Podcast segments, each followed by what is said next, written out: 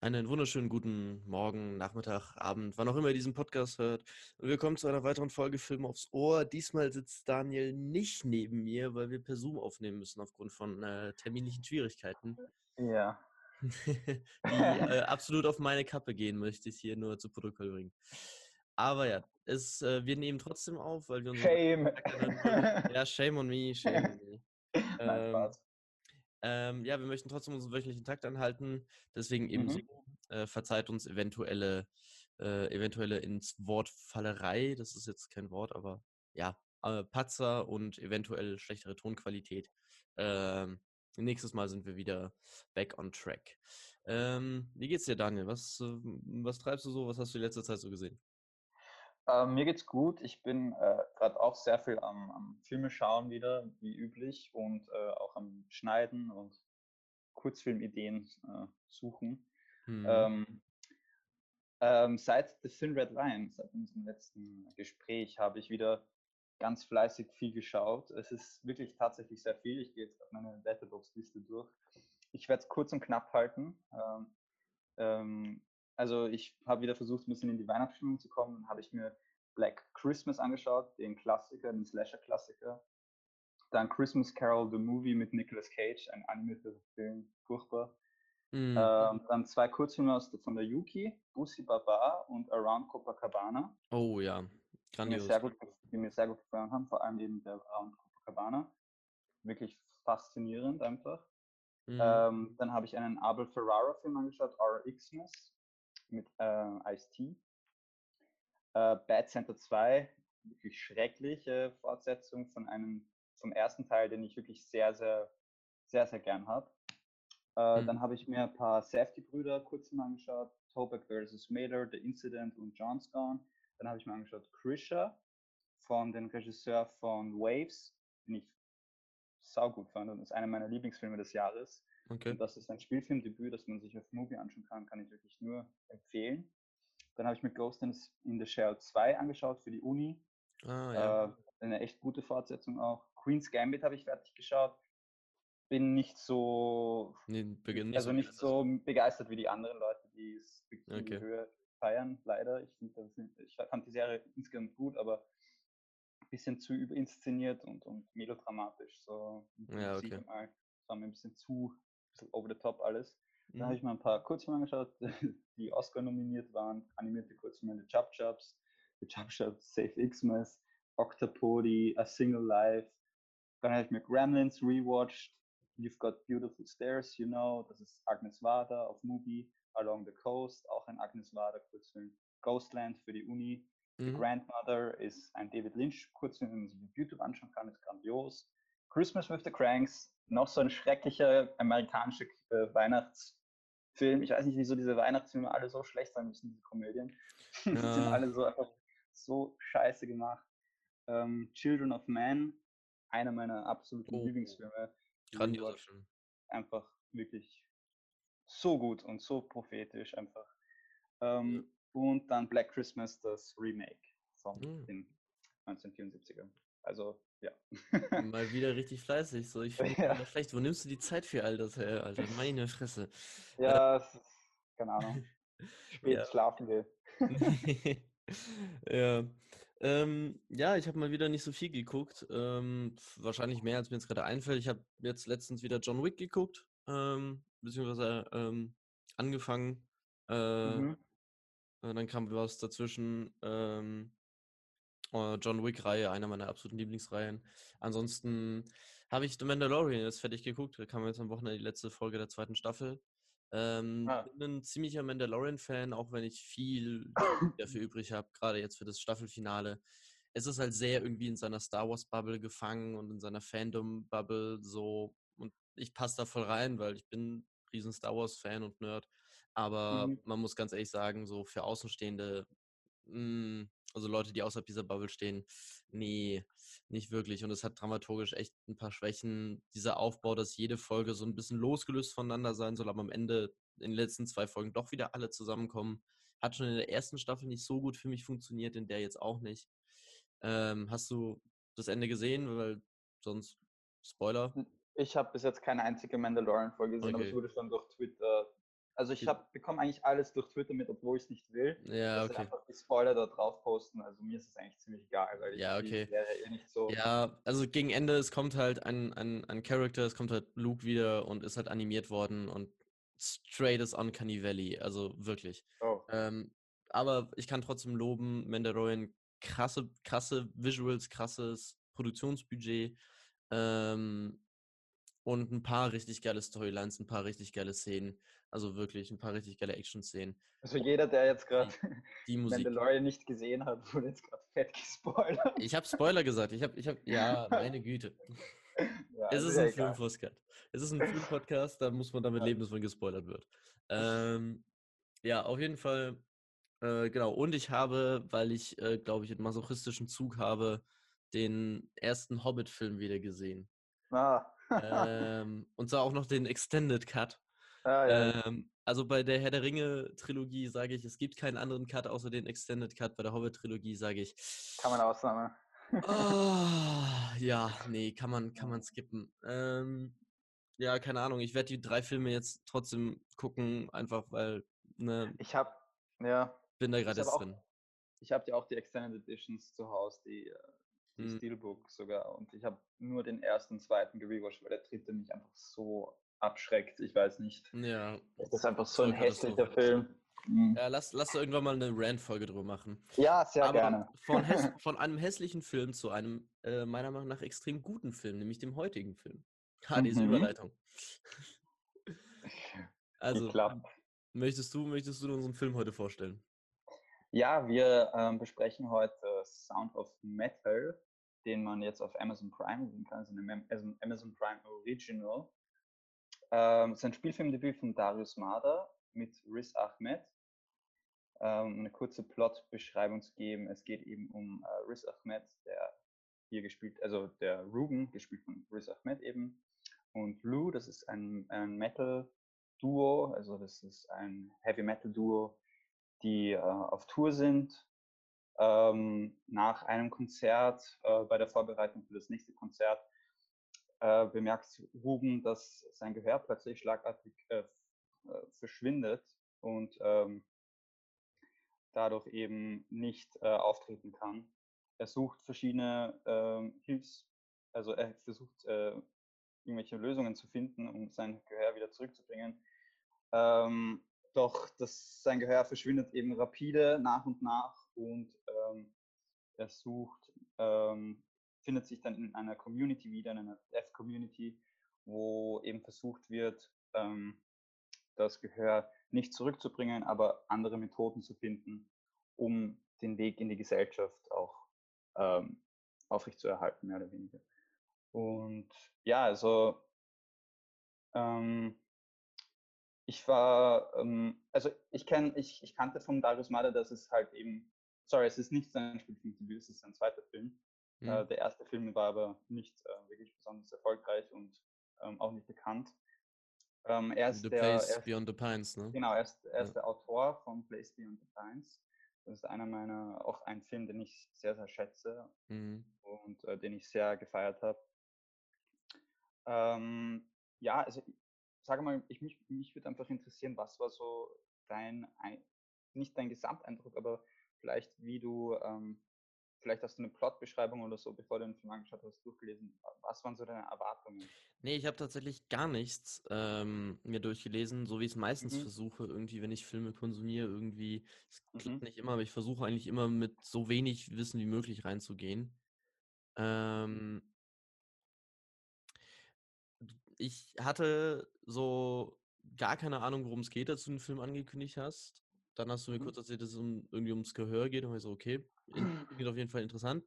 Dann ging der Film los und das Erste, was ich gemerkt habe, ist, oh nice, eine realistische beziehungsweise ähm, gute Darstellung von Menschen, die zum Beispiel Metal-Musik selber produzieren oder hören, weil oftmals in Filmen fängt es an mit, ja, keine Ahnung, Mettler, also dieses Klischee von, von Mettler sind, sind völlig übertrieben und, und stinken, lange Haare, keine Ahnung, so. Dieses, dieses, Ja. dieses krasse Klischee halt. Und dann zeigt man halt, hey, Drummer sein ist ein harter Job, da musst du Liegestütze machen, da musst du deinen Körper fit halten.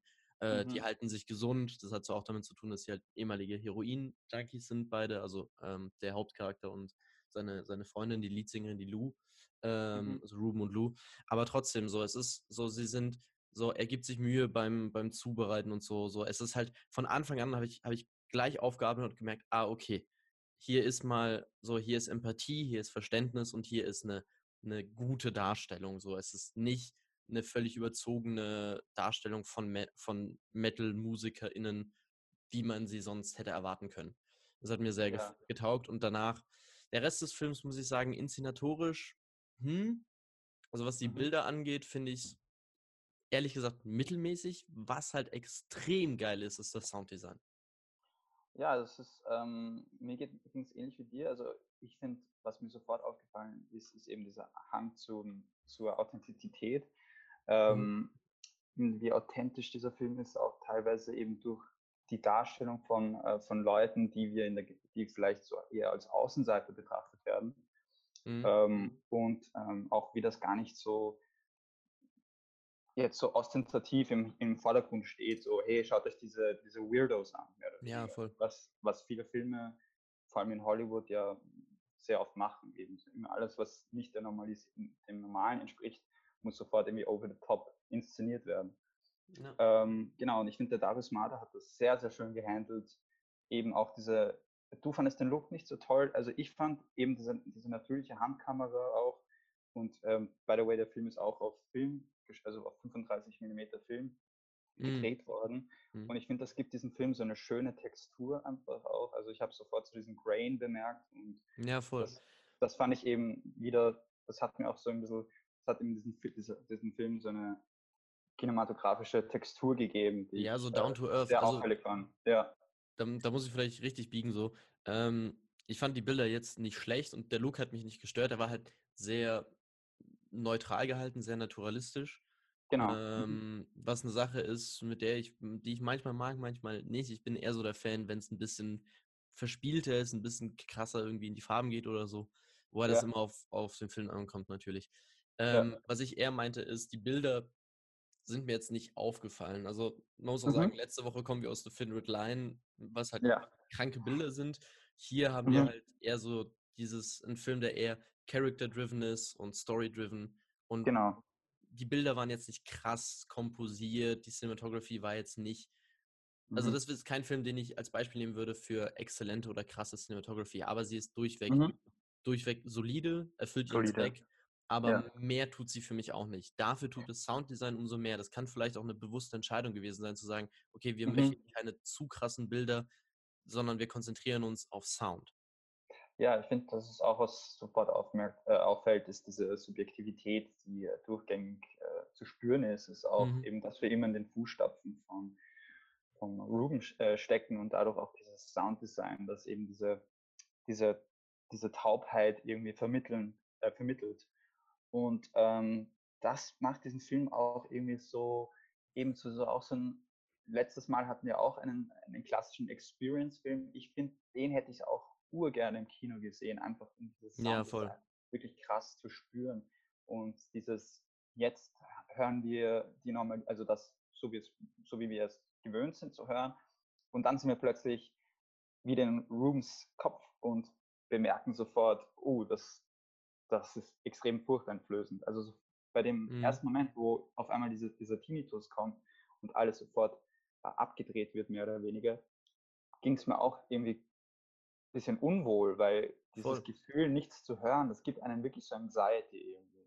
Ich muss auch sagen, ich habe den, ich hab den, den Film mit Kopfhörern geguckt, größtenteils. Oh. Mhm. Ähm, äh, was ich jetzt nicht am, probiert habe, ist ihn auf einer, auf irgendwie einer größeren Box, beziehungsweise so halt eine Anlage zu hören. Das müsste ich mal au austesten. Aber ich habe Ja. ihn einmal, einmal quasi mit Lautsprecher und einmal mit, äh, und einen Teil mit Kopfhörern gehört. Und Mhm. ich muss schon sagen, mit Kopfhörern, vor allem wenn man, wenn man ein bisschen bessere Kopfhörer hat, die irgendwie auch gut Höhen und vor allem auch überraschenderweise auch die Tiefen äh, Mhm. gut kriegt, dann, dann ist diese Atmosphäre noch beklemmender. Ähm, also ich glaube, Ja. klar, in einem Kinosaal funktioniert sowas immer besser, weil Ja. das immersive Verhalten, also man, das, äh, ja, das immersive Verhalten des Menschen einfach da voll aufgeht. Und man so richtig drin ist und die Tonanlagen in solchen Kinos einfach immer ziemlich krass sind. Ähm, aber wenn, dann würde ich sagen, das ist sogar ein Film, der sich fast lohnt, explizit seine Kopfhörer rauszuholen dafür, weil man Mhm. da noch mehr diese Beklemmung hat.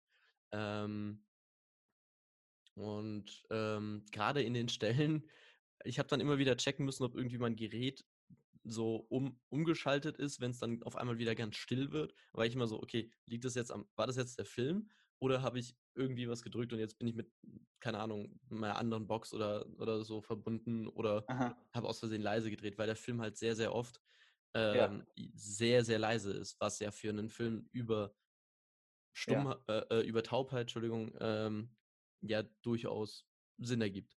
ja. Ich glaube, Ähm, das ist auch so ein Aspekt des Films, ähm, dieser, dieses, dieser Stillheit, also diese, diese ru ruhigen Momente, die werden ja auch sehr explizit ähm, so in den Vordergrund gebracht eben und das ist auch so eine Thematik des Films und das wird dann auch im Ende dann halt wieder aufgegriffen. So. ja, voll. Ähm, Ruhe, Ruhe ist nichts Schlechtes und ich liebe es. Ähm, darüber müssten wir auch reden, einfach, dass dieser Film ähm, dieses, dieses äh, Problem, das sie haben, nicht wirklich als Problem sehen. Also es wird nie dämonisiert oder irgendwie so schlecht dargestellt. Im Sinne von, diese Deaf Community sieht es nicht als eine Behinderung. Das wird auch vom Joe, der dann dieser Community-Leiter ist, dem Ruhm auch so kommuniziert, hey, das ist nicht eine Behinderung, das ist eine Art, die Welt neu zu entdecken, neu zu Mhm. definieren, neu zu erfahren. Und ähm, du darfst es nicht sehen als, als etwas, das dich zurückhält irgendwie, sondern sieh es als eine neue Möglichkeit, so mehr oder weniger. Finde ich auch einen super guten Ansatz. Ich meine, ich Mhm. habe selber ähm, durch, durch ähm, soziale Arbeit, die ich eine ne Zeit lang so ein bisschen gemacht habe, äh, Mhm. Kontakt gehabt mit Menschen, die taub äh, waren oder, oder teilweise taub waren. Ähm, und auch Menschen mit äh, anderen ähm, Beeinträchtigungen bzw. Behinderungen, äh, wie auch immer man es jetzt nennen will. Ähm, und das ist ja so etwas, das sich durch viele, viele ähm, solcher Leiden zieht, ist Mhm. eine Annahme und eine Akzeptanz davon zu sagen, okay, das ist jetzt Mhm. mein, mein neues Leben und es ist trotzdem lebenswert. Ähm, und das ist, glaube ich, so ein, so ein Struggle, also so ein, so ein Kampf, den der Film ganz gut zeigt. Dieses, dieses Überschreiten von, okay, ich, vor allem wenn man halt in der Lage, in, in der Situation war, dass man ein anderes Leben kannte, so sehen, hören, äh, ohne Problem. Und dann kommt es auf einmal dein Leben. Das, das, ist, das ist auch eine Urangst von mir, deswegen hat der Film mich sehr schnell gecatcht. Mhm. So, was machst du dann? Und dann zeigt er halt diesen, diesen Leidensweg von, von Ruben. Ähm, und auch wenn es diese krassen emotionalen Ausbrüche an ein, zwei Stellen gibt, finde ich trotzdem, dass es ein sehr, eine sehr intime und ruhige Art ist, emotionale Prozesse zu zeigen und zu gucken, wie er Mhm. langsam auftaut. So, man könnte dem Film vorwerfen, dass er zwischendurch so ein bisschen Klischee wird, so mit diesem, okay, er findet Freunde irgendwie und, und bondet irgendwie mit diesen Kindern. Gleichzeitig ist es aber auch tatsächlich so, passieren solche Sachen. Ähm, Genau. äh, so Ja. Also ich einerseits habe, wurde es mir da ein bisschen, äh, ja, sorry, äh, ein Satz noch. Einerseits wurde es mir da Mhm. kurz ein bisschen zu cheesy, obwohl ich aha. ein Fan von Kitsch bin. Aber alles in allem muss ich sagen, nee, es passt doch, weil es ist glaubhaft und ich habe es in dem Moment dann doch irgendwie gefühlt oder so rezipiert. Ja, das ist interessant, weil ich bin nämlich einer, der, der sehr, sehr anti-Pathos ist, eben manchmal und anti-Kitsch und so weiter. Also ich, ich hasse Überinszenierung und ich hasse Überdramatisierung und ich finde, der Film hat das so schön hingekriegt, dass es eben ein Film ist, in dem es eben um diese Ruhe geht, ohne, ohne irgendwie jetzt die Emotionen zu kalkulieren, dass sie dich in eine Richtung biegen so wollen. Und es ist alles, es kommt, die ganzen Emotionen, finde ich, kamen eben durch die Performance, diese großartige Performance Mm, von ja. Willis Ahmed, die einfach so unglaublich gut ist. Ähm, ähm, der hat einfach durch, durch seine Darstellung einfach dich äh, mitnimmt und du sympathisierst einfach durch diese äh, durch, diese, durch diesen Weg, den er geht, mehr oder weniger. Und ich finde es auch gut, dass Darius Marder voll auch auf so Score verzichtet hat, außer in kleinen Momenten, das ist irgendwie so ein Ambience Noise eigentlich, der durchgängig ist, aber Ja, es geht wirklich so um diesen Erfahrungswert und das äh, ist, finde ich, inszenatorisch extrem gut gelungen und auch, ähm, ja, ich kann da, ich hätte, ich, ich, wenn ich das Material bekommen hätte, hätte ich es, glaube ich, nicht anders gemacht, irgendwie auch so. Ähm, ich, also es gibt natürlich Sachen, die, ähm, wo, ich, wo ich meinte, hier könnte man vielleicht noch ein bisschen mehr Emotionalität rausholen, glaube ich, aus dieser Szene. Also Mhm. Also ich habe im Endeffekt nicht so diesen Gut-Punch gehabt, den ich vielleicht wollte. Ich weiß nicht, woran das Ich lag, hatte, den, aber ich hatte den an einer Stelle. Ich hatte den an einer Stelle, wo mir die Tränen schon so fast äh, gekommen sind. Ähm, das war der Moment, wo eben wo, wo Joe ähm, den Ruben konfrontiert und eben sagt, Genau, hey, also der Leiter, der Leiter der Genau. Community ihm sagt, hey, so geht es Ja. nicht. Ähm, ja, genau so. Großartig gespielt. Ähm, großartig gespielt, ja. du hattest gemeint, der Schauspieler von Joe ist ja auch äh, selber. Genau. Der ist selbst auch äh, Teil, äh, eben Teil dieser Dev, also Teil des, des der Dev Community mehr oder weniger und äh, ähm, hat auch ein großartiges Interview äh, gegeben, wo er über dieses Thema spricht, wie Hollywood solche Leute porträtiert. Ähm, Mhm. Und auch da großes, großen Respekt und Shoutout an das gesamte kreative, Team, äh, kreative Team, das Casting, dass sie eben sich wirklich die Zeit genommen haben, Leute dieser Community zu casten und, und das eben nicht äh, Ja, das so, ist wie halt man es gewohnt ist. Genau, das ist was Mutiges. Ja. Ich meine, das ist ja, eine, eine Ja. immer so eine ewige Debatte, ist ja auch eine Debatte in der LGBTQ-Community irgendwie so, Ja, hey, warum, warum werden jetzt diese Charaktere von, von Heteros gespielt? Warum nehmen wir nicht einen Schauspieler, eine Schauspielerin, die selber Teil dieser Community ist? Und dieser Film zeigt halt, dass man beides machen kann. Man kann sagen, hey, Acting is still acting. Also man kann, auch wenn man selber nichts damit zu tun hat, etwas schauspielen, etwas darstellen. Das ist ja der ganze Sinn der Sache. Aber man kann trotzdem diese Communities implementieren und, und beteiligen. Und äh, Mhm. jetzt hier eben nicht in der Hauptrolle, das wird seine Gründe gehabt haben, ähm, aber auf jeden Fall in einer der wichtigsten Rollen in dem ganzen Film. Ähm, finde ich, finde ich Ja. super. So, warum nicht? Ähm, Ja. Ich finde es Oh. eben besser, äh, dass zum Beispiel Riz Ahmed, da passt einfach, dass er eben nicht Ja. taub ist, weil er diesen Erfahrungsprozess durchmachen muss und der Mhm. nicht von Anfang an taub ist. Das wurde ihm wahrscheinlich so in der Pre-Production eben so mitgeteilt, wie sich das, wie, wie das ist. Er hat auch die Gebärdensprache gelernt und so weiter. Aber eben bei solchen Leuten wie, wie Joe, der eben diesen, diesen Mentor-Charakter hat, da ist es schon, finde ich, auf jeden Fall vorteilhaft, wenn man wen hat an der Seite, der sich da auch äh, klar auskennt und das, diese Emotionen so rüberbringt irgendwie. Ja. Ja, ja, voll. Ähm, von der stärksten Szene des Films, meiner Meinung nach, oder einer der stärksten, nämlich als Joe ihn quasi, als Joe Ruben rausschmeißt, Mhm. ähm, zu einer der für mich schwächsten Teile des Films, alles Mhm. mit Lou und ihrem Vater. Ich Mhm. verstehe, warum es drin ist. Also Ruben wird rausgeworfen aus der Community, weil er sich hat operieren lassen und Implantate, ähm, über die wir gleich vielleicht nochmal reden können, hat einbauen lassen. Ähm, Und landet dann eben bei, beim Vater seiner Freundin Lou, äh, die ja auch die Sängerin so ist von äh, den, der Band, die die beiden bilden. Und ähm, dann geht es auf einmal sehr viel um Lou und ihre Erfahrungen, um ihre Kindheit. Ihre Mutter hat sich irgendwie umgebracht und das ist alles Mhm. Charakterisierung, die ich Mhm. durchaus, ne, ja, zweiter Charakter im Film, klar, aber das wirkt so angetaggt ans Ende des Mhm. Films. Ich fand das sehr, sehr schwach. Und es hat mich auch nicht Okay. interessiert. Ich habe irgendwie anderthalb Stunden nur mit Ruben verbracht und mit seinem Weg. Mhm. Und dann, ja, einerseits ist das auch wieder realistisch, schert man zurück in, in, in das andere Leben, Ja. raus aus dieser Community und dann wieder rein in andere Probleme, andere Sorgen, andere Menschen. Klar, das, also Mhm. deswegen verstehe ich, was der Film versucht hat zu tun. Aber es Mhm. hat für Mhm. mich nicht funktioniert. Lou war mir zu diesem Zeitpunkt dann nicht so wichtig. Sie ist mir dann wichtiger geworden, aber sie war mir nicht so wichtig. Mir war Mhm. Ruben wichtig. Und dann war halt dieser Konflikt, der aufgemacht wurde, des Mhm. Hörens ist, also des Hörens, nicht Hörens, neu hören, metallisches Hören, deswegen auch The Sound of Metal, ne? Äh, Mhm. metallisches Hören durch die Implantate ist voll in den Hintergrund gerückt für so ein 10, 20 Minuten gefühlt. Nagel mich Mhm. nicht drauf fest. Und das, das hat mich schon so ein bisschen gestört. Am Ende, die letzte Szene, da können wir auch gleich nochmal drüber reden, die hat mich wieder gekriegt. So, da hat der Film wieder den Bogen geschlagen.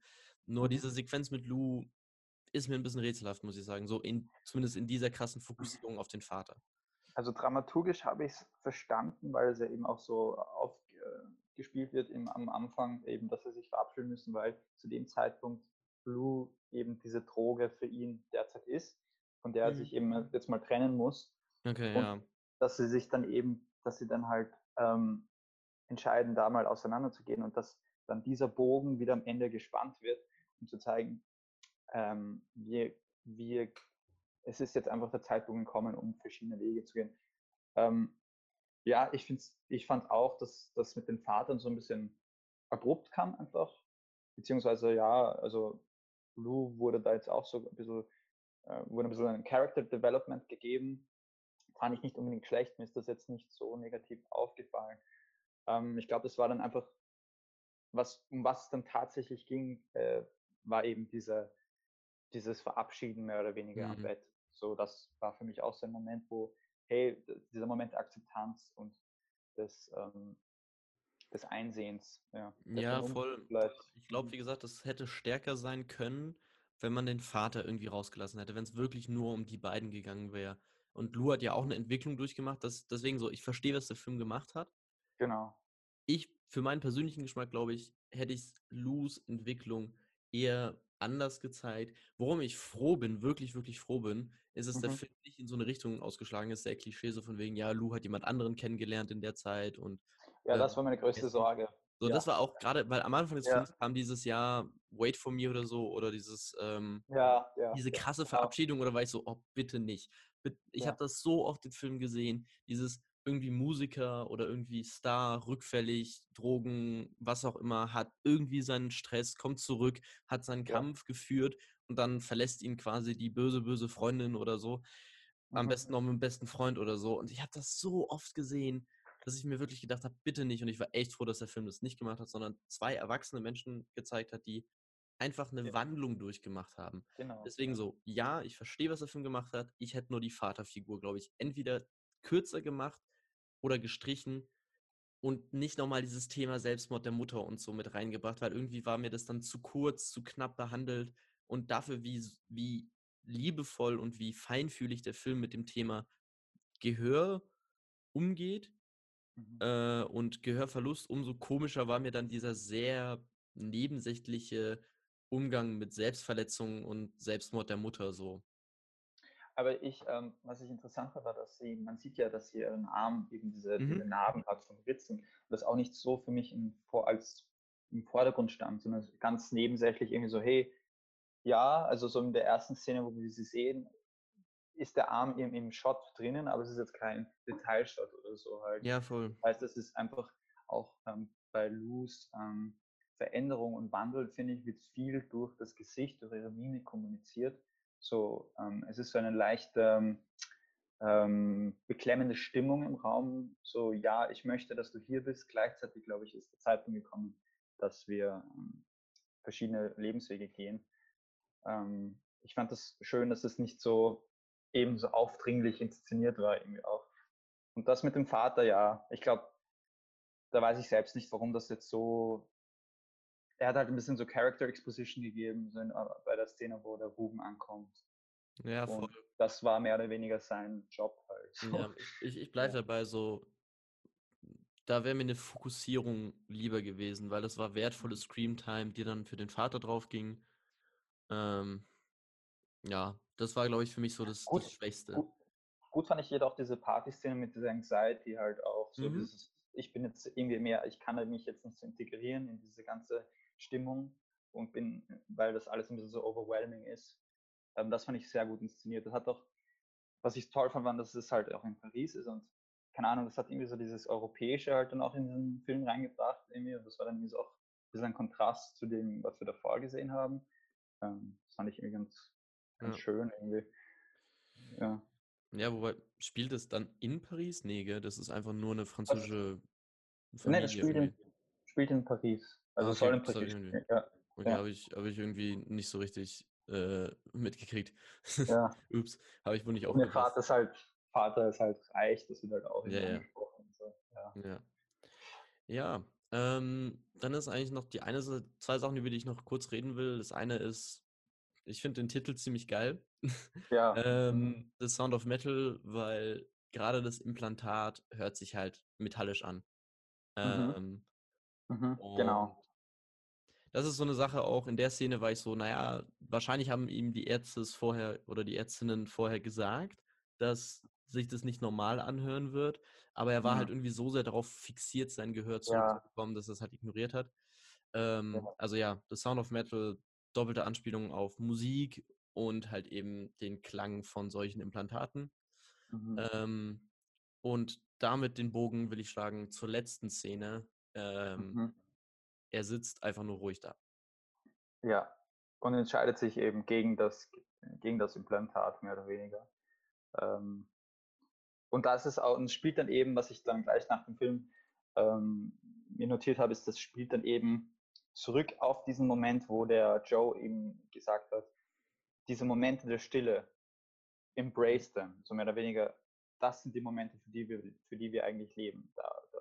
Und an, an, dass er eben sich für diese Operation entschieden hat, aber gleichzeitig halt diese Community dadurch verlassen musste, die ihn eigentlich so warmherzig aufgenommen hat und wo er eigentlich eh im Vorhinein eigentlich schon willkommen war und er sich dann das eigentlich mehr oder weniger alles ruiniert hat durch dieses Implantat und dann am Ende doch die Realisation, äh, dass die richtige Entscheidung eigentlich schon die ganze Zeit bei ihm war.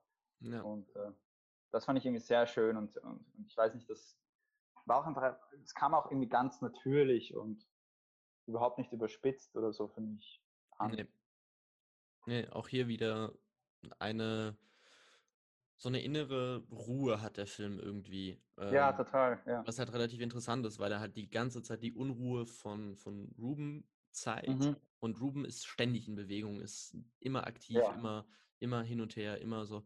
Da, da Genau. passiert immer was. Und am Ende einfach dieses Sitzen und er nimmt quasi die Ruhe, die der Film an sich schon hat, irgendwie an.